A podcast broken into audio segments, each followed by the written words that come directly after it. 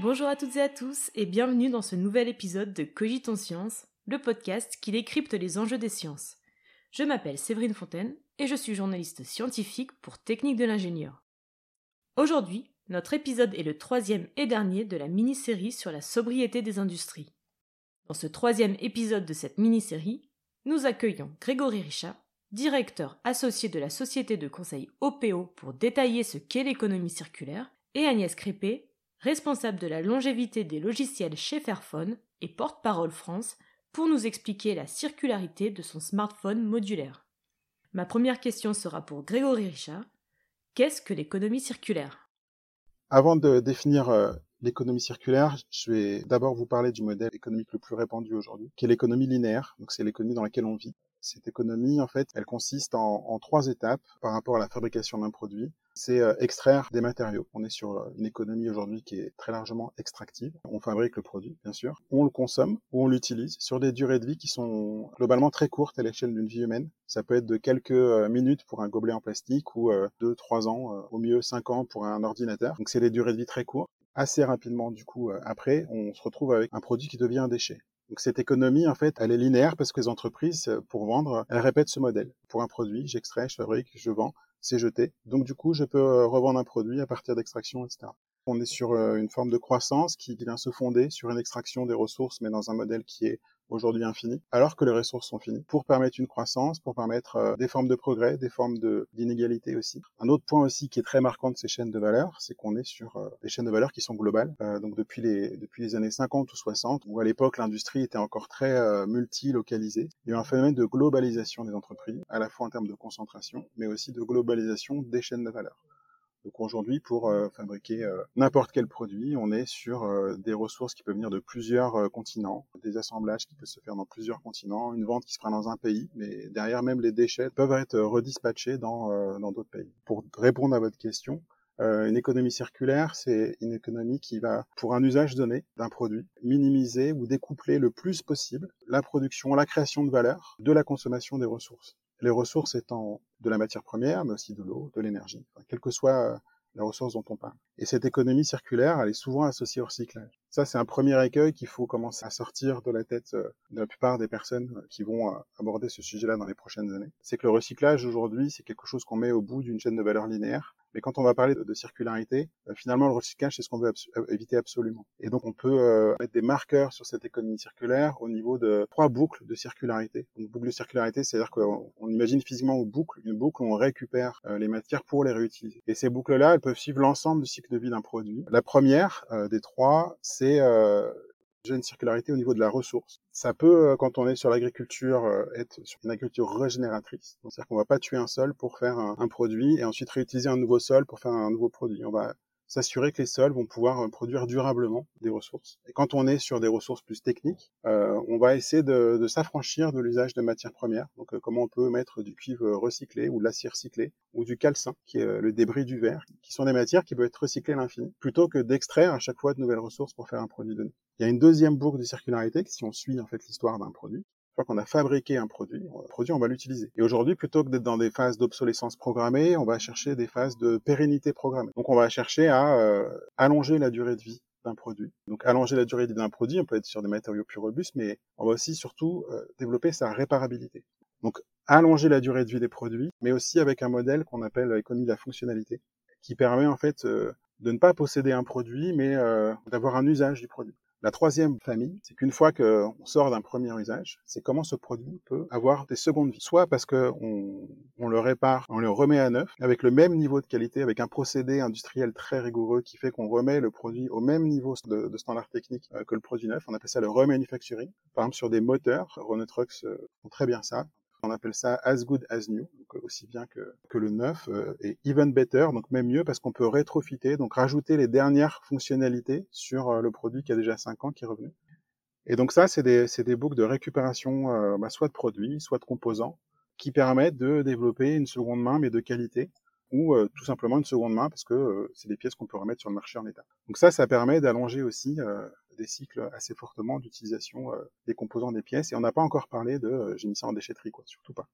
Parce que dès que ça passe sur un, par un déchet, ben voilà, on a perdu la valeur, quoi. Et euh, il y a une autre boucle de circularité qui est au niveau de la matière. Si les produits sont bien conçus, c'est-à-dire que si on a des matériaux qu'on sait séparer facilement, euh, ou détacher facilement, voilà, ou décliper, ou avec des matériaux qui sont non mélangés, euh, et ben on, des alliages qui restent un peu purs dans la conception, ben on est capable de récupérer ces matériaux et de les remettre dans un cycle de vie euh, en amont avec de la matière. Donc ces trois grandes boucles de circularité, euh, en fait, sont autant de modèles économiques pour les entreprises qu'elles peuvent valoriser.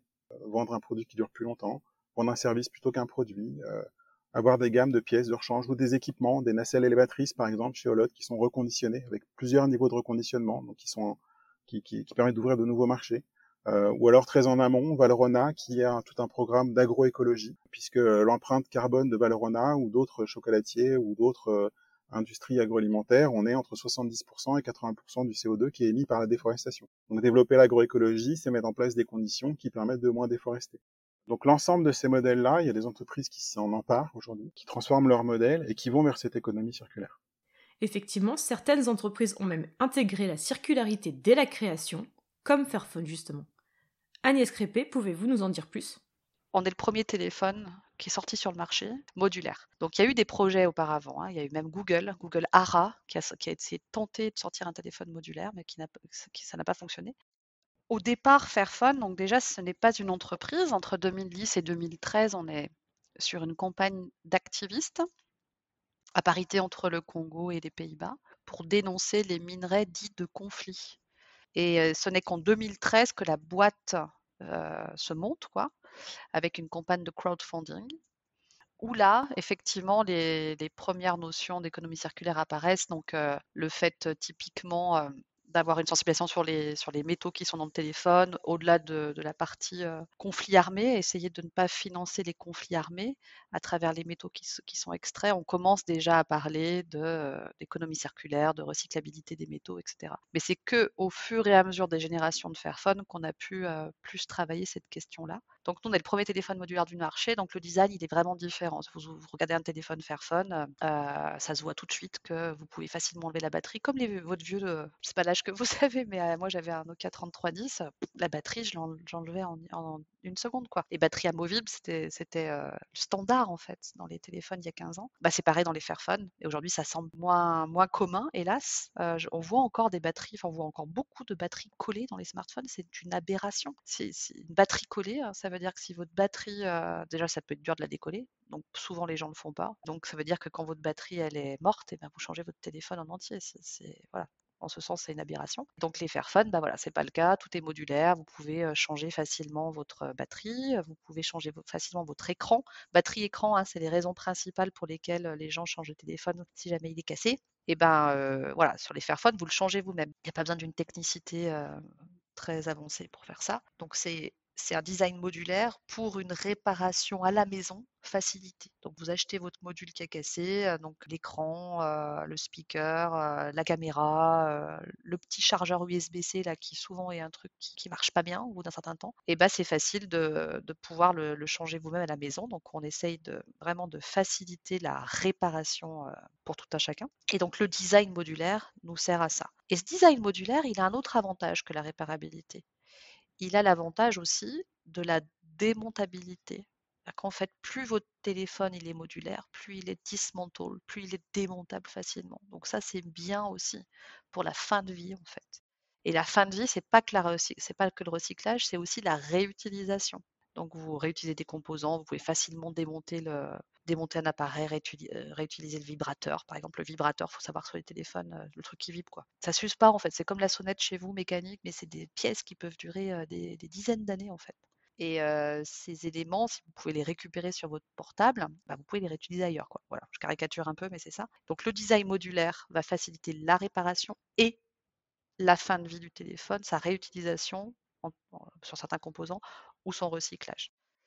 Euh, sur la première génération, le, le, le Fairphone un, quoi, on avait du, de l'étain et du tungstène euh, conflict free, donc qui ne générait pas les conflits armés. Et c'est que plus tard, dans les générations qui ont suivi, qu'on a commencé à inclure des métaux recyclés extrait par ce qu'on appelle l'urban mining, le minage urbain, donc euh, extraire des éléments euh, des déchets électroniques. Donc dès le départ, on avait effectivement cet angle plus de dénonciation autour des minerais dits de conflit, mais avec quand même euh, une sensibilisation autour euh, de la circularité. Et là, si je regarde le dernier téléphone, par exemple le Fairphone quatre, on est vraiment dans cette sensibilisation-là. Donc euh, on, fait, on est... ce qu'on appelle de l'e-waste neutral, c'est-à-dire que pour chaque téléphone vendu, on s'engage à collecter un téléphone et aussi on, on s'engage à incorporer euh, des minerais euh, recyclés. Alors on comprend bien les avantages de l'économie circulaire pour l'environnement et pour les consommateurs, mais quels sont les bénéfices pour les industries ? Je vais un peu les décrire par ordre dans lesquels sont aujourd'hui prises les entreprises. Euh, le premier, c'est... Euh, le fait d'être sur un modèle qui, demain, sera plus compétitif, parce qu'on a des modèles économiques qui peuvent justement être différenciants, comme je l'ai décrit. Euh, Seb, avec euh, des modèles de réparabilité, se différencie forcément sur le marché par rapport à l'électroménager qui n'est que, euh, que garanti, par rapport à un électroménager qui est réparable. Euh, Decathlon, qui propose une euh, la location d'équipements sportifs, ben voilà, se différencie par rapport à d'autres euh, à d'autres enseignes. Donc, en fait, c'est des, c'est des modèles qui se différencient. Pour des grands, ben voilà, de... progressivement changer les modes de consommation, pour les petits de pouvoir émerger assez vite. Et on est plus compétitif sur les ressources aussi. Parce que quand on, on chez Renault Trucks, par exemple, il y a toute une politique de récupération euh, des pièces euh, dans les garages euh, agréés Renault Trucks qui permettent de mettre un flux, euh, sécuriser un flux constant et maîtriser deux pièces de rechange issues de l'économie circulaire. Et quand on est dans une tension euh, de supply chain, qu'on n'arrive plus à produire du neuf comme aujourd'hui, euh, c'est euh, aussi une, une forme de résilience de pouvoir se dire, ben, on a des boucles de chaînes de valeur qui sont plus locales. Euh, quand on vient réparer une machine à laver, pour, euh, comme chez Envie, pour la reconditionner, la revendre, euh, ben, en fait, on récupère des machines à laver qui sont euh, autour de Lyon, par exemple, à Villeurbanne. Euh, on les répare et on les revend aussi euh, dans le Rhône, quoi. Donc, on est sur des chaînes de valeur locales et qui se, en fait, découpent aussi des chaînes de valeur globales. Donc, on est plus résilient et puis on est moins soumis aux variations des coûts de matières premières euh, qui sont aujourd'hui très en inflation. La deuxième famille de, d'avantages, c'est sur les externalités, euh, donc l'empreinte qu'on a sur euh, l'ensemble des limites planétaires, euh, pas que pas que du C O deux. Euh, ben en fait, quand on répare une machine à laver, qu'on la remet sur le marché, euh, on a consommé moins de matière, on a consommé moins d'eau pour la fabriquer, donc euh, dans les périodes de sécheresse qui vont être de plus en plus fréquentes. Aujourd'hui, par exemple, il y a seulement un pour cent de l'électroménager qui réno... euh, sur le marché qui est rénové et garanti. Euh, par rapport à la machine à laver euh, de seconde main qui n'est pas rénovée ou, euh, ou neuve. Donc c'est encore marginal. Voilà. Mais aussi on a on a aussi euh, une meilleure empreinte C O deux. Des produits qui sont remanufacturés demandent moins d'énergie, euh, font qu'on dépense moins de C O deux. Et on peut être sur des produits qui peuvent être quarante pour cent à parfois quatre-vingt-dix pour cent moins carbonés euh, quand ils sont remanufacturés que quand ils sont neufs. On est aussi sur des modèles qui créent de l'emploi local. C'est aussi une autre externalité positive du modèle, c'est que voilà, on, on réduit son empreinte sur la biosphère, les matières, et cetera. Mais aussi, on, on a euh, le potentiel de création d'emplois locaux parce que dans la circularité, la matière circule localement. On n'envoie pas les machines euh, à réparer à l'autre bout du monde pour les ramener. Elles restent dans un circuit qui peut être un quartier, une ville, une région, au maximum l'Europe, euh, mais même pas plus.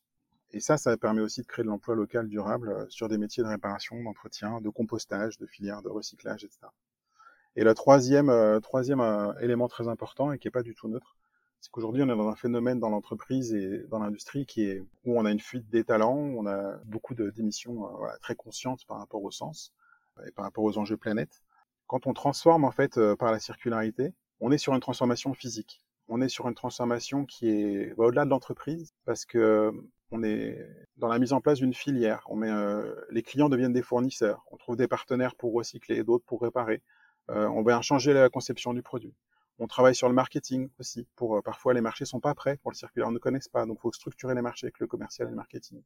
En production, faut refondre les lignes pour euh, faire de la place à de la réparation. Donc en fait, l'ensemble de l'entreprise est transformé. Et du coup, on est très complémentaire à des leviers de décarbonation pure où euh, finalement, euh, quand on parle de décarbonation autour de l'énergie, il y a beaucoup de phénomènes de, de compensation. Donc c'est des choses que moi, en tant qu'employé, je ne vois pas. Si mon entreprise compense, elle me le dit, mais je vois, je, je ne vois rien. Et on me dit qu'on passe en énergie verte et je ne vois pas non plus. Peut-être parfois on met des panneaux solaires, il y a un peu de visibilité, mais globalement, c'est des choses qui vont moins toucher les équipes. Et le fait de transformer son entreprise par la circularité réengage les équipes autour de choses concrètes qu'on voit, qui sont assez passionnantes à vivre, et l'ensemble des personnes qu'on, qu'on côtoie, qui, qui, avec qui on travaille sur ces sujets-là, ramènent assez fortement ça à des valeurs personnelles, à, à une connexion avec leurs enfants, avec leur histoire personnelle, avec leur rapport avec la planète. Et donc on a euh, une hybridation, une, une corrélation, un alignement très fort entre euh, un engagement ou une sensibilité de citoyen qu'on peut avoir et qu'on peut faire chez soi, et qu'en fait on vient aussi retraduire dans son entreprise. Et ça, c'est une vraie puissance de la circularité. Dans le précédent épisode, nous avons détaillé ce qu'est l'éco-conception et son outil phare qu'est l'analyse de cycle de vie. Mais quel est le lien entre l'éco-conception et l'économie circulaire ? Alors, quand on parle d'éco-conception, euh, quand on regarde ce qui se fait, quand on, quand on apprend l'éco-conception, la circularité est dedans. Par contre, quand on regarde ensuite ce qui se fait en termes d'éco-conception dans les, dans les entreprises par rapport aux produits, l'entreprise choisit en fait les critères sur lesquels elle va vraiment insister et travailler. Et en fait, moi, ce qui se passe aujourd'hui, c'est que dans la grande majorité des cas, je dis qu'on éco-conçoit en milieu linéaire. C'est-à-dire que on va pouvoir dire, bah voilà, mon global jetable, il est éco-conçu parce que en fait, j'ai réduit son empreinte, son objet optimisé, voilà, sa consommation de matière ou euh, l'eau, euh, l'eau qu'on a utilisée pour pour produire ce gobelet. Mais par contre, on a quand même un gobelet jetable à la fin. Donc le volet de circularité est euh, est assez limité. Euh, par contre, si on, on cherche à mettre en place un un modèle circulaire, c'est-à-dire que si on se dit, attends, mon produit, je veux qu'il soit réparable parce que je vais créer une offre autour de la réparabilité. Si je veux pouvoir remanufacturer un moteur, si je veux pouvoir réutiliser des matériaux et valoriser ça dans un modèle économique, pas juste optimiser, mais transformer une chaîne de valeur. Alors là, l'éco-conception peut prendre toute sa puissance. Et c'est pour ça qu'en fait, dans une démarche de circularité, ce qui va d'abord compter, c'est la vision, le sens, le pourquoi. Est-ce qu'on fait du circulaire pour optimiser ? Est-ce qu'on veut réduire ses coûts, réduire son empreinte et afficher un label éco-conçu ? Moi, je n'afficherai pas un label éco-conçu, mais voilà, c'est légitime de vouloir réduire son empreinte. Mais par contre, il faut aller au-delà. Il faut travailler sur la chaîne de valeur et pas se limiter à l'étape de fabrication ou avoir un produit estampillé recyclable, mais qui en fait n'est pas recyclé. Et donc d'intégrer la circularité comme un nouveau modèle, une nouvelle chaîne de valeur pour réellement transformer la conception du produit. Et aujourd'hui, en termes de produits, euh, on est vraiment sur un paradoxe. Voilà, on entend de plus en plus parler de, de planète, de filière R E P, euh, responsabilité élargie du producteur, de loi anti-gaspillage, et cetera. Euh, donc, il devrait inciter en fait à avoir des produits de plus en plus euh, réparables, qu'on réutilise localement, et cetera. Et en fait, la grande tendance, malgré tout, c'est une tendance un peu imposée ou que par le système actuel, qui est de dire, bah en fait, moi, si je suis fabricant d'un produit, je dois constamment être dans de nouvelles versions où je vais créer de plus en plus de valeur ajoutée, parce que dès que je fais un produit, bah il y en a d'autres qui se mettent dessus. Donc, pour faire un produit que les gens achètent, bah, je vais rajouter quelque chose dedans. Et ce qu'on rajoute, c'est souvent la technologie. C'est souvent euh, de la data, de, des capteurs, euh, des fonctionnalités, et cetera. Et ce qu'on va aussi rajouter, c'est euh, on grossit les produits. Les voitures sont de plus en plus grosses, il y a de plus en plus euh, d'objets connectés. Euh, les matelas sont plus grands aujourd'hui. Euh, on a même des matelas connectés. Euh, on a des fabricants qui vendent des machines à laver, euh, des machines à laver connectées, mais aussi des machines à café connectées qu'on peut, dans lesquelles on peut verser le café à distance. Et c'est là où on touchait un peu à l'absurde, c'est-à-dire que l'exemple de cette machine à café, ou voilà, café qui tombe à distance, il faut quand même se lever pour mettre la tasse. Mais cette machine à café existe, elle est vendue. Ça pousse un peu à l'extrême cette innovation pour vendre avec un peu plus cher et continuer à faire de la marge et continuer à avoir une croissance infinie, voilà, dans un monde fini. Mais ça touche aussi à des produits qui deviennent de plus en plus fermés. Un produit où il y a de plus en plus d'électronique, bah, on ne sait pas le réparer. Euh, ça demande de, de mettre de, de la résine au sein même du produit. Donc en fait, on a des choses qui sont collées, qu'on ne peut plus déclipser. Euh, et donc on est dans, dans, dans ce qu'on appelle un produit fermé. Et un produit fermé, c'est un produit qu'on ne sait pas lire, qu'on ne comprend pas. Et s'il y a un problème, on ne sait pas quoi faire, euh, si ce n'est le ramener au magasin, et on dit bah il est garanti, et puis on le remplace par un neuf. Alors qu'aller vers des produits ouverts permet en fait à de nombreux acteurs d'utiliser ce produit et de lui redonner un usage, de faire perdurer son usage, parce qu'on sait le lire, on le comprend, on a les pieds détachés, on est capable de le réparer. C'est quelque chose qui est rendu accessible par tous. Voilà, et c'est cette euh, aujourd'hui, euh, on devrait aller de plus en plus vers des produits ouverts. La réglementation, j'espère, va le pousser avec les indices de réparabilité, et cetera. On voit des, des startups qui se lancent là-dessus. Mais euh, la grande tendance, c'est quand même à la complexification technologique et à des produits de plus en plus gros euh, et qui font qu'un produit, quand il sort de production de ce type de produits, sont déjà un déchet, quoi. Voilà. Et donc ça, c'est ça, c'est un vrai sujet de transformation et un vrai paradoxe à, à pouvoir travailler. D'accord. Et justement, pour rebondir sur les produits ouverts. C'est le cas du Fairphone dont on peut remplacer facilement les composants. Mais est-ce que ces éléments sont compatibles d'une génération à une autre ? Alors non, pas du tout. Le un, il est sorti en deux mille treize. Le Fairphone quatre, il est sorti en deux mille vingt et un. Donc il y a une trop grande distanciation. Mais par contre, entre la génération de deux mille dix-neuf et deux mille vingt, par exemple, Fairphone trois, trois plus, la plupart des pièces étaient compatibles. C'est un axe de travail sur lequel on peut travailler. Euh, on veut s'améliorer, quoi. Le fait d'avoir de la backward compatibility, donc le nouveau modèle, certaines pièces puissent être, puissent être compatibles avec l'ancien. Ce qui est très compliqué au niveau de l'électronique, c'est le, c'est le processeur en fait. C'est-à-dire que votre processeur, qui d'ailleurs peut être obsolète au bout d'un moment, hein, donc nous on lutte aussi contre ça, l'obsolescence du processeur, euh, que lui, lui vous ne pouvez pas le changer sur le téléphone. Il arbitre, on va dire, tout, tout le reste des composants et c'est très compliqué d'avoir de la backward compatibility entre, le, entre, les, phones, entre les téléphones pardon, à cause de, de ce processeur. Mais si vous me posez la question et que je réponds mon nom, euh, j'adorerais avoir euh, cette notion de... de de Fairphone, en fait, sans numéro derrière, quoi, et d'avoir la possibilité de pouvoir upgrader le téléphone dans le temps euh, euh, en fonction de ce, do- de ce dont moi j'ai besoin, en fait. Donc là, typiquement, sur le Fairphone deux et trois, on avait sorti une, un module caméra au bout de un, deux ou trois ans euh, pour permettre aux gens de ne pas acheter le nouveau modèle de Fairphone, mais de juste changer la caméra, parce que souvent, les gens changent le téléphone pour la caméra, pour avoir une meilleure caméra. Et donc là, ce qu'on avait essayé de faire, euh, et qui avait d'ailleurs bien marché, c'est justement de proposer juste le module caméra de, pour ce téléphone-là, avec une meilleure performance, qui était disponible sur le marché que deux ans après, quoi.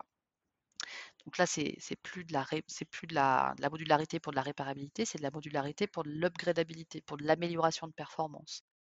L'idée, c'est de faire durer l'appareil, de le réparer, de réutiliser des composants, ce genre de choses. Et ça, on n'en parle pas assez. Voilà. Le coût C O deux d'un téléphone, euh, soixante-quinze pour cent, c'est sur sa production. Donc, euh, le coût environnemental du téléphone, il est vraiment lié à sa production, à l'extraction des métaux et à son assemblage. Donc, pour moins, pour moins produire de C O deux, il faut, il faut moins produire de téléphone. Et pour moins en produire, il faut qu'il dure plus longtemps, ces téléphones-là. Donc, la longévité de l'appareil, pour euh, nous, est beaucoup plus clé hein, que son pur recyclage. Parce que quelque part, le recyclage, moi je me souviens aussi, euh, j'avais vu une conférence que j'ai trouvée vraiment odieuse, quoi. Moi je suis, moi, je suis ingénieur, donc je fais des conférences tech, quoi, pas du tout euh, tout le temps éthique, quoi. Je vais me former sur des sujets, et cetera. Donc j'ai fait une conférence pure tech euh, il y a quelques temps, en ligne, et il y a un gars qui dit... Euh, Ouais, euh, les gars, euh, acheter des iPhones, on s'en fout, nous on est riches, on peut, on peut, on peut changer de téléphone tous les ans, euh, de toute façon vous le recyclez, euh, ou il part en seconde main, donc tout va bien. Bah non, en fait, l'idée c'est de moins acheter de téléphone, de faire en sorte de faire durer votre téléphone. Le téléphone le plus responsable, c'est pas un Fairphone, c'est le téléphone que vous avez déjà en fait. D'ailleurs, en parlant d'ingénieurs et de tech, est-ce que le développement d'un produit circulaire reste passionnant pour un ingénieur ? Alors c'est sûr que pour des ingénieurs, j'ai eu la chance d'intervenir euh, dans plusieurs écoles, euh, à Centrale, aux mines, euh, Supaéro, aux arts et métiers. En fait, on leur dit, bon, euh, c'est super ingénieur, mais en fait, euh, votre métier, vous êtes la génération qui euh, allait devoir euh, désinnover technologiquement. Donc, c'est sûr que c'est assez provoque de se dire, bah, voilà, quand vous avez mis beaucoup de technologie, beaucoup de, d'indicateurs, beaucoup de fonctionnalités, en fait, vous allez les, les retirer pour que le produit soit, soit plus durable.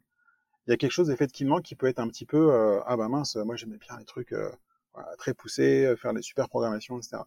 Euh, et effectivement, il y a ces tendances-là. Et par contre, ce qui, ce qui, est, ce qui, est, qui peut être un peu euh, démotivante, euh, là où en fait l'ingénieur va retrouver une vraie passion, c'est qu'en fait apprendre à réparer un produit, ça se passe pas en bureau de conception avec un logiciel, et cetera. Euh, ça se passe en récupérant des produits, en travaillant avec des opérateurs et des opératrices sur ligne de production, en tentant de démonter les produits, en apprenant quand on a une pièce qui a tourné cinq, dix ans. C'est passionnant de voir, mais qu'est-ce qui a tenu, qu'est-ce qui a pas tenu pour un ingénieur qui l'a conçu, euh, voilà, en C A O euh, dans son bureau, quoi. Et donc ça fait sortir l'ingénieur et retrouver la technicité de l'ingénieur, d'aller sur le terrain, de comprendre, discuter avec ceux qui font, euh, avec ceux qui utilisent euh, leurs produits, pour comprendre comment le produit vit dans le temps et comment je peux modifier sa conception, mais sur des vrais cas d'usage, pas sur la théorie, pour réinventer des produits où demain, ah tiens, cette pièce-là, je la mettrai différemment, je la clipperai différemment, comme ça pour la récupérer et en faire une pièce de rechange, alors qu'aujourd'hui on peut pas.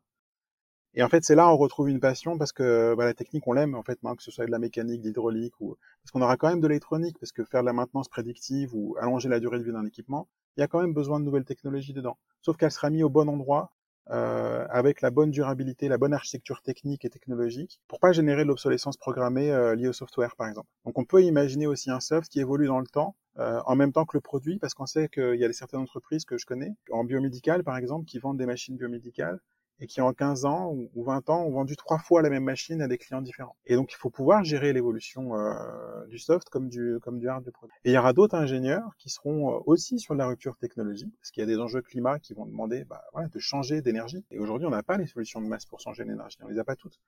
Donc il y a aussi des familles d'ingénieurs qui vont être vraiment sur la rupture technologique. On se dit bah voilà, eux ça va être passionnant, voilà. Mais mais quand même même ces ingénieurs là Aujourd'hui, les éoliennes sont de plus en plus grosses, avec des matériaux composites. Euh, on a des, euh, des images aux États-Unis de pales d'éoliennes euh, en fin de vie. Elles ne sont pas démontées et réutilisées, elles sont enfouies. Donc on enfouit des pales d'éoliennes aujourd'hui. Donc même les ingénieurs qui sont sur des produits qui vont rester très technologiques pour être euh, massifiés, la question c'est mais est-ce qu'on est conscient de l'extraction de ressources qu'on est en train de faire? Parce qu'il n'y aura pas assez de cuivre demain, il n'y aura pas assez d'eau, il n'y aura pas assez de... Il n'y a pas assez d'aimants pour faire euh, pour faire toutes les voitures électriques. Donc si moi, ingénieur, je me découple de la planète en me disant bah, « je m'en fiche, on pourrait être super technologique », mais euh, je m'affranchis des contraintes planétaires, je fais pas mon taf, parce que je vais pas faire un produit qui va servir les générations futures. Et, et ça aussi, c'est on peut rester très technologique, mais en réintégrant les limites planétaires, en réintégrant qu'est-ce qui se passe avant, de quelle mine va venir mon produit. Enfin voilà, aujourd'hui, il y a des mines au Chili euh, qui sont dans des conditions catastrophiques d'exploitation. Et euh, si on suit la croissance verte, on va devoir extraire autant de cuivre dans les vingt trente prochaines années que de mémoire d'homme. Ce n'est pas possible de faire ça. Et ça, chaque ingénieur, ça va résonner chez lui, parce que l'ingénieur, il aime la technique, mais il aime l'humain, parce que c'est toujours l'ingénieur au service, au service de l'homme. Enfin, dans toutes les écoles d'ingénieurs, on a cet humanisme d'ingénieur. Et donc, euh, pour tous les ingénieurs, on va retrouver cette, euh, cette reconnexion, finalement, à, à des enjeux sociétaux, planétaires, quel que soit le besoin des innovations technologiques ou le besoin de rupture technologique. On va réintégrer cette circularité. Et c'est ça qui est passionnant. Après, si on pousse à d'autres familles d'ingénieurs, on a les ingénieurs en production. Moi, je suis ingénieur en production. Le jour où je dois monter une ligne de réparation, c'est passionnant aussi, parce qu'en fait, je vais revoir venir des produits, différentes gammes produits, dans différents états, et je vais devoir imaginer une ligne de production qui doit intégrer une, vari- une variabilité très grande. Alors qu'aujourd'hui, c'est l'inverse. On dit, bah tiens, j'ai tous mes composants, je n'ai pas une seule variabilité et je produis, et euh, des produits qui sont variables. Et là, c'est l'inverse. On récupère ces produits variables et on en refait quelque chose de très standardisé. Et donc là, on a, j'appelle ça, moi, de la D R et D. C'est comment, bah, à partir d'une grande variété de produits, on recrée des lignes de produits qui sont, euh, du coup, industrialisables, quoi. Ça demande aussi une notion de, de changer la façon dont on fait du marketing pour les ingénieurs. Parce que c'est pas parce qu'on est circulaire qu'on est sobre. Ça, c'est très important. Aujourd'hui, euh, vous prenez SpaceX, qui est euh, un lanceur, euh, une fusée avec euh, les lanceurs qu'on peut réemployer. Donc, ce qui fait que SpaceX, ça peut disrupter le marché de l'aérospatial, c'est le réemploi des lanceurs, cette innovation autour de la circularité. C'est super, on va utiliser moins de fusées, euh, moins de matière pour une fusée donnée. Sauf qu'en fait, euh, l'abaissement des coûts de, cette, euh, de ce lanceur fait qu'on envoie encore plus de satellites dans l'espace. C'est le cas pour Vinted aussi, dans le textile, où, bah, voilà, comme c'est que je peux revendre, je vais acheter plus que je peux revendre. Donc, il y a une sorte de déculpabilisation, en fait, de la, de la vente. Donc, circularité n'égale pas euh, sobriété. Et là, il y a tout un travail autour du démarketing. Donc, c'est un, un champ d'innovation aussi. Comment, avec le démarketing, on va promouvoir de ne pas acheter du neuf. On va essayer de promouvoir d'autres usages, comme le partage, la réutilisation, la réparation. Voilà, il y a une pub de Murphy, euh, affichée très grand, qui, qui disait que le frigo le moins cher, il est dans votre cuisine. Parce qu'en fait, il suffit de le réparer. Et donc là aussi, il y a un champ d'innovation très fort autour de nouveaux usages, nouveaux, nouvelles sociétés, nouveaux modes de consommation, nouveaux consommateurs, qui n'est pas sur euh, le principe « je toujours le dernier truc, dernier cri ». Et non, euh, on peut promouvoir d'autres comportements qu'on a en nous qui vont être justement sur, sur, sur de nouveaux modes de comportement. Et tout ça, en fait, quand on est dans l'entreprise, c'est effectivement des champs qui, qui vont à l'opposé de vendre toujours plus et, euh, et d'innover d'autres, d'autres choses. Et, et c'est, on fait tellement peu aujourd'hui sur ces sujets-là que c'est assez passionnant de s'engager dans, cette, dans ces voies. Pour revenir sur l'économie circulaire, qu'est-ce qui bloque un industriel à l'adopter? Aujourd'hui, c'est, c'est, on est soit sur des industriels linéaires qui commencent à pivoter, euh, pivoter, donc changer de modèle et travailler sur ces chaînes de valeur-là. Donc, euh, euh, et les natifs circulaires sont souvent très petits, donc ils n'ont pas encore assez d'influence sur la société. Il faut savoir qu'aujourd'hui, l'économie euh, mondiale est à sept virgule deux pour cent circulaire. Donc on, on va extraire une virgule sept planète pour nos usages dans le monde et on on en, on en réutilise que sept virgule deux pour cent. Donc on est vraiment dans une économie et un, un, mode, un monde du gaspillage. Si on ne garde que sept pour cent, c'est-à-dire qu'il y a quatre-vingt-treize pour cent qu'on pourrait réutiliser et faire quelque chose. Le potentiel d'innovation pour ces entreprises est gigantesque. Et donc effectivement, pourquoi on n'y va pas, c'est parce qu'il y a des freins. Et les freins, ils ne sont pas les mêmes en fait pour ces deux types d'entreprises. Euh, les entreprises sont nativement circulaires, c'est des gens passionnés, des gens qui n'arrivaient plus à dormir à cause du climat ou des déchets, qui se sont lancés dans ces projets. On est sur des entrepreneurs à mission, qui ont une grande conscience de la planète, qui travaillent localement, mais on est sur une start-up industrielle. Donc, qui dit industrielle, déjà, à un moment, c'est si on veut sortir d'une économie circulaire de quartier avec un peu de consigne ou, ou un peu de réemploi, bah, il se pose la question de la massification à un moment, de comment je massifie un accès à des gisements. Les gisements, c'est les déchets, comment euh, voilà, je passe de, de centaines de kilos à des tonnes de kilos. Donc, ça demande de vraiment travailler en amont sur les gisements. Quand on est petit, c'est dur d'avoir du poids pour sécuriser des gisements de taille très importante. Ça demande aussi en aval d'avoir des marchés qui sont prêts. Donc euh, pareil, quand on est petit, d'aller convaincre sur des nouveaux modèles, euh, ça peut faire sourire euh, certains clients, mais du coup, est-ce qu'ils sont vraiment prêts à acheter des produits recyclés, de seconde main, et cetera. Et puis surtout, une fois alors trouvé, euh, sécuriser ces deux éléments-là, ben vraiment, faut acheter une usine, faut acheter des machines. Et quand on est euh, start-upper, euh, tout ce qui est, on appelle la love money, donc la famille, et cetera, permet de faire un peu des prototypes, et cetera. Mais à un moment, il faut des investisseurs. Et les investisseurs dans le monde industriel, sur des startups, ça court pas les rues. On commence à avoir des fonds d'investissement pour les startups industrielles, notamment avec B P I France, mais c'est très récent. Et en fait, aujourd'hui, on investit dans les startups digitales. On parle de licorne, mais on est sur des licornes digitales. Sur les startups industrielles, c'est émergent. Donc, la grosse difficulté pour ces entreprises qui naissent, c'est cette culture industrielle qu'il faut arriver à mettre en place euh, au-delà du joli modèle de démonstration hyper inspirant, mais qui reste petit. Quand on prend les, les industriels qui sont linéaires, eux, ils sont déjà gros, ils ont déjà euh, des usines, plein d'ingénieurs, plein de marketeurs, de commerciaux, plein de clients chez qui tester de nouveaux, de nouveaux sujets. Donc on se dit, bah voilà, pivoter, c'est pas trop compliqué. Sauf qu'en fait, ils sont euh, complètement intriqués dans des supply chains très très globales. Et souvent, en fait, les, les freins qu'on voit, le premier frein, c'est, euh, c'est de ne pas savoir. La plupart des industriels ne savent pas comment finissent leurs leurs produits. Est-ce qu'ils sont enfouis, incinérés, récupérés, réparés? C'est la première question qu'on pose. Il se passe quoi avec ton produit euh, une fois qu'il est vendu? Et à qui euh, Ah bah, je sais pas. Donc en fait, c'est une, une, une non-mise en mouvement par, euh, par le fait de ne pas connaître sa chaîne de valeur. Ensuite, l'autre frein, il est très organisationnel. Créer une chaîne de valeur circulaire, c'est pas juste créer un nouveau produit avec une nouvelle valeur, c'est créer une filière, c'est mettre en place une chaîne, une chaîne d'acteurs qui va permettre le, la réalisation des boucles de circularité. Et on peut pas le faire tout seul, il faut impliquer ses clients. Mettre en place une supply chain inversée pour récupérer les produits. Par exemple, pour le verre plat, donc le verre de nos fenêtres, quand on l'enlève d'un bâtiment qui est en train de démanteler, le verre est cassé sur le chantier. Et on ne peut plus rien en faire, parce que ça ne vaut pas grand-chose. Quand Saint-Gobain crée un produit à partir de ce verre, donc ce calcin issu de la déconstruction, il faut un acteur qui est un démanteleur de fenêtres, qui est formé, qui a un atelier pour casser proprement le verre, et avoir un acteur qui vient ramener le verre dans le centre de production. Trouver ces acteurs, les faire monter en compétences, c'est déjà un premier sujet. Et ensuite, bah, une fois qu'on a fait ça sur une petite chaîne de valeur, c'est comment on fait fois dix, fois cent, fois mille sur cette chaîne de valeur-là pour que ça devienne un nouveau standard de consommation. Et c'est là où, en fait, euh, c'est des, c'est des approches d'innovation pour des grands groupes qui sont très dans l'inconnu.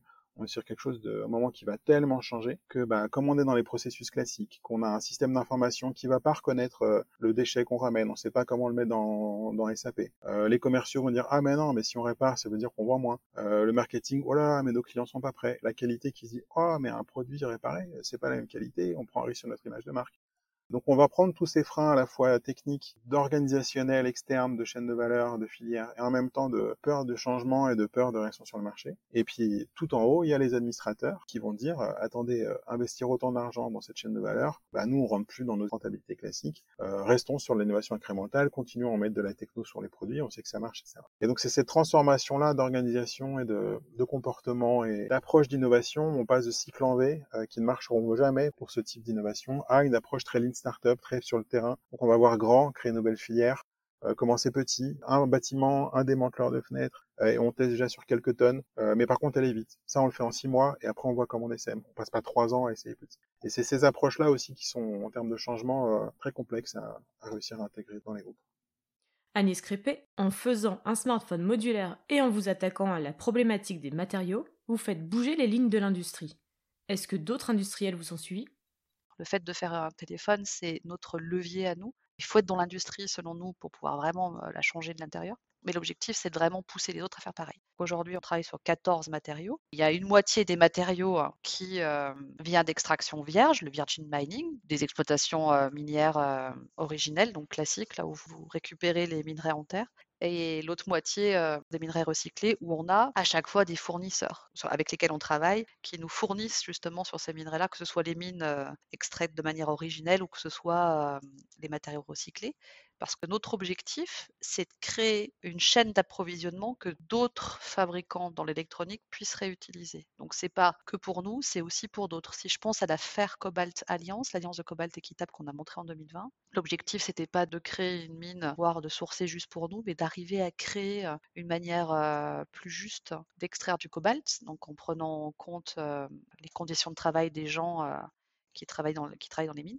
Notre axe de travail, c'est d'arriver à inverser un petit peu ce qui se passe sur place euh, dans les pays dits des Sud, euh, là où les conditions de travail pour les gens sont les moins bonnes, quoi. Aujourd'hui, on parle de croissance verte, d'énergie verte sur l'éolien, sur le photovoltaïque. Si je pars un peu de la, si je sors un peu de, de l'industrie électronique pure, cette croissance verte, est-ce qu'elle est vraiment respectueuse des gens euh, des pays des Sud? Je le pense pas, parce que le, le photovoltaïque, l'éolien, je suis pas du tout contre le photovoltaïque et l'éolien, hein, pas du tout, mais il faut être conscient du fait que ça s'appuie sur un extractivisme assez avancé, et l'extraction de ces métaux à l'heure actuelle, elle, elle, elle se fait pas chez nous, quoi, ou très peu. Il y a un peu de lithium en, en Australie, mais je veux dire, dans les pays occidentaux, vous avez quand même peu d'extraction. Donc nous, ce qu'on veut faire, c'est, c'est voilà, changer ça, quoi. Que, s'il y a de l'extraction dans les pays dits des Sud, bah, que au moins ces personnes-là qui sont euh, au centre de l'exploitation euh, de ces minerais, quoi, tirent bénéfice de ça, soient mieux payés, des conditions de travail euh, meilleures, des conditions de vie meilleures, et évidemment qu'il n'y a pas que nous, à l'heure actuelle, trois ans après, qui nous alimentons euh, sur, euh, sur cette mine-là. Donc on a Tesla, on a Volvo,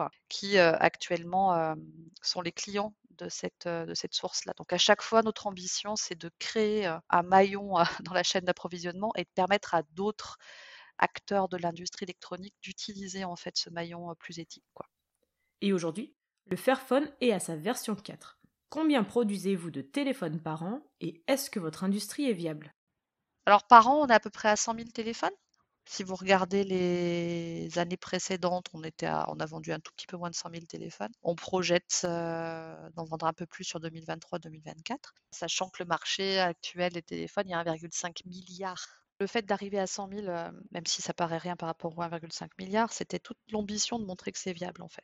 Quand vous vendez euh, voilà, cent téléphones par an, bah, c'est pas crédible. cent mille, vous, vous êtes crédible. On est rentable depuis deux mille vingt pour une boîte qui est née en deux mille treize. Et c'est scalable. C'est-à-dire qu'en fait, si demain on vend un million, on fera exactement le même modèle, voire même le téléphone sera moins cher. Aujourd'hui, pour rien de vous cacher, vous, regardez, vous allez sur notre site internet, vous regardez le prix des téléphones Fairphone. Hein. On est sur des téléphones qui ne sont pas euh, d'entrée de gamme, on va dire. Sur le Fairphone quatre, aujourd'hui, sur la, la plus basse variante, on est à cinq cent soixante-dix-neuf euros. Si jamais on montait dans le volume, bah, il serait moins cher en fait ce téléphone. Parce que forcément, vous achetez plus de volume, à l'unité, ça devient, ça, ça devient un peu moins cher. Ce qu'on appelle le B O M, le Bill of Materials, donc ce que coûte chacun des composants du téléphone, plus ou moins, bah, ça baisse avec le volume que vous avez. Pour faire court, on a tout en place pour scaler encore plus. Et ça serait que bénéfique pour la boîte, parce que notre impact sur l'industrie serait meilleur, en fait, et le prix baisserait un peu. D'ailleurs, Grégory Richa, est-ce que vous auriez des conseils à donner aux industries encore frileuses pour se lancer? Le premier, c'est qu'il ne faut pas attendre. Quand on est euh, un industriel euh, dans un monde linéaire, quand on est une chaîne, une chaîne de valeur linéaire, c'est, en fait, on est voué à, à ne plus pouvoir opérer, à ne plus pouvoir fonctionner dans les cinq ans. Aujourd'hui, euh, voilà, si on, on a des produits basés sur le cuivre, il va y avoir des tensions incroyables, sur l'acier aussi. Sur les aimants, quatre-vingt-quinze pour cent sont produits en Chine. Voilà, est-ce qu'on va dépendre, en fait, de ressources soit très rares, soit maîtrisées par des pays où il y aura des tensions géopolitiques de plus en plus fortes? On voit que le dérèglement climatique a eu un impact sur le fait qu'on n'ait pas de moutarde, euh, les guerres sur l'énergie, euh, le canal de Suez qui est bouché, où on voit qu'en fait, sur un canal, il y a plus de quinze pour cent de l'économie qui est bloquée pendant plusieurs semaines. Avec l'ensemble des dérèglements, on a depuis le Covid, eh ben, voilà, ceux qui n'ont pas encore compris que les supply chains vont pas redevenir comme avant, ils vont se planter, c'est sûr. Il faut revenir, revenir à des chaînes de valeur multilocales, beaucoup plus autonomes et résilientes que ce qu'on avait auparavant. Et c'est ce que permet le circulaire. Euh, mais il y a aussi la réglementation. Euh, interdiction du plastique à usage unique, les filières R E P. On a aussi, bah, le passage du thermique à l'électrique. Donc, et plus ça va, plus des réglementations vont tomber par rapport à ce sujet-là.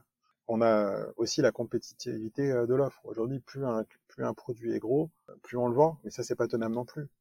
Aujourd'hui, un S U V, il transporte un S U V. On a une moyenne un virgule huit personnes par déplacement. Et le S U V a une autonomie qui est euh, voilà, largement euh, surdimensionnée pour un déplacement euh, domicile-travail. Et ça consomme une quantité de matière dingue, une technologie de dingue. Donc, euh, Euh, demain, est-ce qu'on pourra encore avoir des S U V avec les tensions sur les ressources, et cetera. Donc tous les produits qui vont être très gros, très technologiques, euh, et qui ne seront pas pensés avec une frugalité, une sobriété, euh, une réparabilité, euh, on aura beaucoup de mal à les vendre. Donc, travailler la circularité, c'est euh, bah, avoir une offre beaucoup plus, euh, beaucoup plus étoffée, euh, beaucoup plus résiliente, euh, et beaucoup plus compatible avec euh, les besoins de consommation qu'on a demain. Le fait d'attendre aujourd'hui, de ne pas y aller avec engagement, c'est se mettre en, dans un danger très fort sur les trois ou cinq prochaines années. Ça, c'est mon premier conseil. Surtout, ne pas attendre.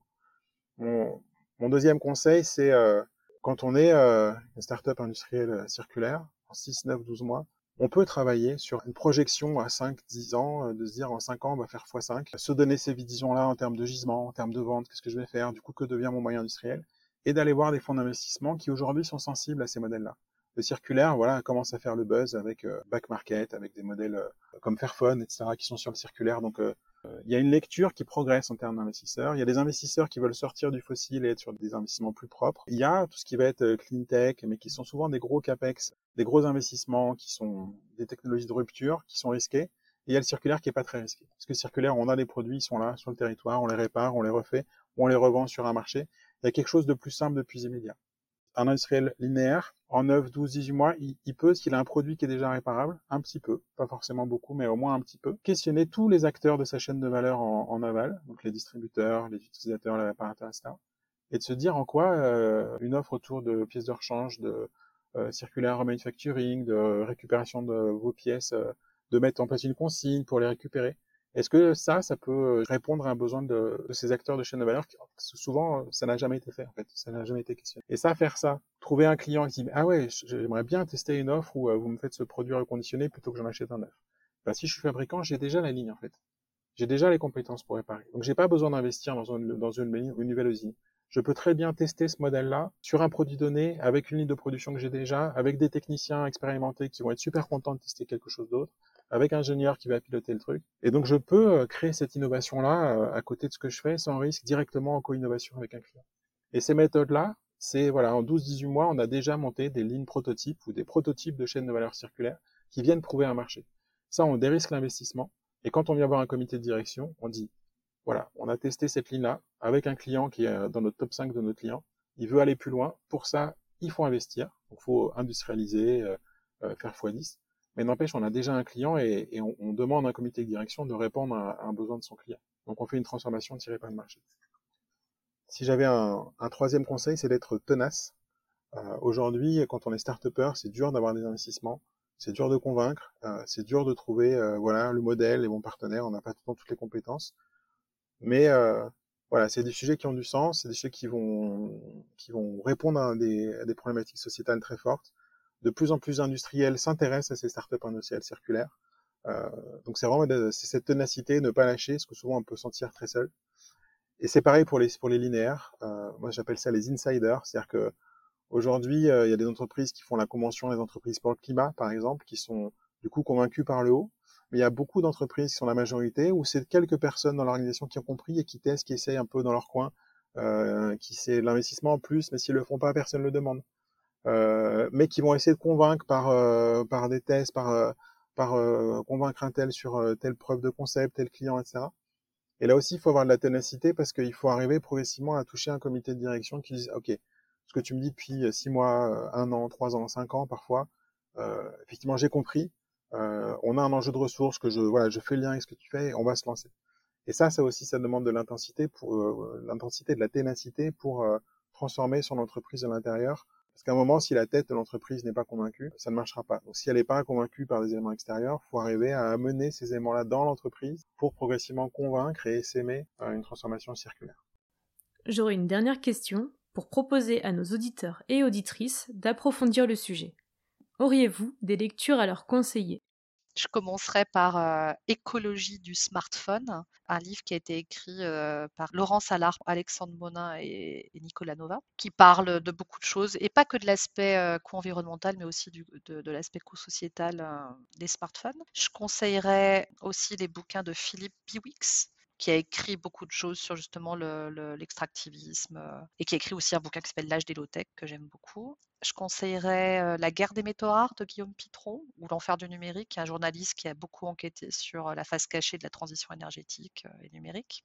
L'excellent livre qui s'appelle La machine est ton seigneur et ton maître, euh, qui avait été traduit euh, par euh, Célia Izoir en France, euh, et qui raconte les conditions de travail dans les grandes usines chinoises comme Foxconn. Je conseille aussi des sites internet, notamment euh, CIS, euh, CISTEX, qui est une association en France euh, où il y a notamment Aurore Stéphane, euh, qui est euh, géologue minier, qui travaille justement sur, sur la dénonciation de l'extractivisme. Merci. Et vous, Grégory Richa ? Moi, d'autres lectures m'ont beaucoup aidé. Euh, il y a par exemple La théorie du donut de Kate euh, Raworth, qui vient voilà, expliquer... Euh, en fait, ça veut dire quoi euh, une économie aujourd'hui, est-ce que ça doit croître, décroître, euh, avec cette théorie du donut où on doit rester en fait, euh, une économie doit répondre à des besoins peu essentiels sur la culture, euh, l'éducation, la santé, et cetera. Donc on ne vient pas décroître jusqu'au Larzac en fait. Mais en même temps, on ne peut pas croître à l'infini puisqu'il y a des limites planétaires. Donc ces deux cercles forment le, le donut. Ça, c'est des livres qui sont euh, très passionnants pour repenser en fait un nouveau monde. Un autre livre de Stéphane Durand, vingt mille ans, ou La grande histoire de la nature, qui est passionnant aussi, qui explique comment l'homme progressivement en Europe a euh, domestiqué la nature, euh, avec une enquête historique qui est absolument passionnante, qui est écrite euh, presque comme un roman, sur où est-ce qu'on en est en fait du cloisonnement des espaces, de notre rapport, euh, de notre rapport à la nature, parce que on est bien en fait quand on parle d'économie circulaire ou finalement de nos modes de vie de demain, c'est comment on, on se réinsère en fait euh, et on recollabore, on, ré, on on coexiste en fait avec la nature, on n'est pas dans un modèle de domination où en fait on extrait sans compter et on rejette sans compter. Donc ça, c'est un livre qui est assez passionnant pour comprendre notre empreinte et notre relation à, à ça. Euh, les limites à la croissance de Denis Meadows et Donella Meadows et, euh, et Jorgen Randers aussi, qui est passionnant en fait, qui est très précurseur, mais qui est, qui est vraiment un courant de pensée euh, auquel de, énormément de penseurs aujourd'hui se, se rattachent sur le circulaire. Et, euh, et un dernier ouvrage peut-être qui est euh, l'événement Anthropocène de Christophe Bonneuil et Jean-Baptiste Ressau, qui est aussi passionnant sur euh, en fait tous les choix socio-techniques qu'on a fait. Donc socio-technique, c'est vraiment les infrastructures techniques en lien avec nos usages. Comment ils ont été faits en fait au fil des ans, au fil des siècles, des dizaines d'années, pour être dans l'état où on est aujourd'hui, et de, de voir aussi que bah, pour se transformer, c'est pas si simple.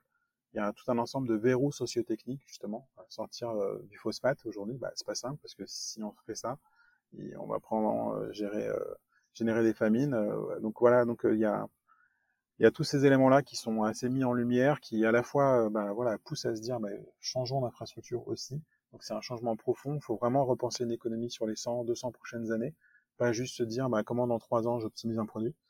Voilà, c'est des livres qui en tout cas donnent cette profondeur et euh, donnent, j'espère en fait euh, cette envie, cette passion, parce qu'il y a tellement de choses à faire, il y a tout un nouveau monde à créer. On jette quatre-vingt-treize pour cent de ce qu'on consomme. Donc le champ de transformation, il est juste aujourd'hui, euh, on en est au début, euh, et c'est une aventure en fait collective qui, qui j'espère, euh, sera menée avec force, et en tout cas, euh, tous ceux qui, qui s'engagent dedans le font avec passion et, et trouvent une euh, énorme énergie à le faire. Merci à toutes et à tous d'avoir écouté cet épisode de notre podcast Cogitons Science. Un grand merci à nos invités, Grégory Richa et Agnès Crépet. Vous retrouverez toutes les ressources citées dans la description de cet épisode ou sur la page web du magazine d'actualité Technique de l'ingénieur. Cogitons Science est un podcast produit par Technique de l'ingénieur. L'épisode a été réalisé en collaboration avec Marie-Caroline Loriquet.